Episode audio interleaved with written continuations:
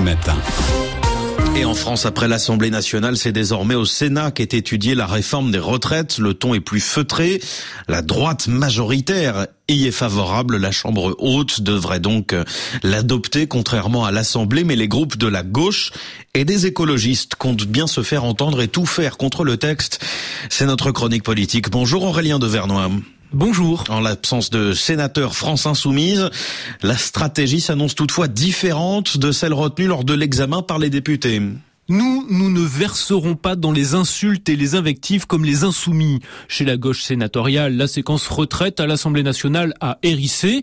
Pas question donc de reproduire la stratégie LFI du bruit et de la fureur. Nous allons travailler sur le fond et notamment la question du coût caché de cette réforme, de l'impact sur le chômage des seniors, promet Patrick Caner. Mais ça peut être sanglant ici aussi, sourit le patron des sénateurs socialistes. Sauf que cela se voit moins parce que les moquettes sont rouges. Avec près de 2000 amendements déposés, socialistes, communistes et écologistes veulent ainsi, comme leurs collègues députés, imprimer le rythme des débats. Exemple, empêcher l'étude de l'article 7 sur les 64 ans avant la mobilisation du 7 mars et ainsi mettre une pression maximale sur le gouvernement. Une volonté apparemment entendue par la droite. Oui, lors d'un petit déjeuner avec les présidents des groupes politiques, le patron du Sénat, Gérard Larcher, aurait donné son feu vert, mais en échange, il réclame que l'examen du texte aille jusqu'au bout, sans quoi il pourrait utiliser ses prérogatives pour accélérer les débats. Un marché que les socialistes reconnaissent du bout des lèvres, mais qui ne fait pas l'unanimité à gauche.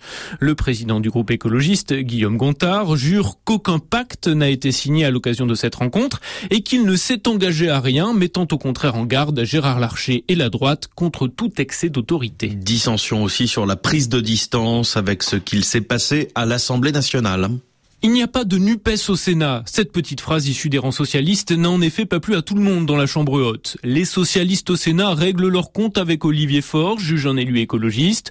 Une partie des sénateurs PS est en effet hostile à la NUPES telle que défendue par leur premier secrétaire, trop favorable aux insoumis selon eux. Certains sénateurs voudraient aussi plus de radicalité, par exemple empêcher le vote final. Cela permettrait d'affaiblir la réforme et de renforcer les chances de son rejet par le Conseil constitutionnel, juge le même élu écologiste, sans beaucoup d'illusions. Mais la bataille au Sénat pourrait donc s'annoncer moins feutrée que prévu. Aurélien de Vernois, merci. Et la bataille contre la réforme des retraites qui continue en attendant sur le front social, alors que le Sénat, les sénateurs doivent se pencher ce matin sur les régimes spéciaux. Les électriciens et les gaziers ont entamé hier une grève reconductible avec déjà des baisses de production dans plusieurs centrales nucléaires. 66% des Français restent opposés à la réforme selon un sondage au Doxa.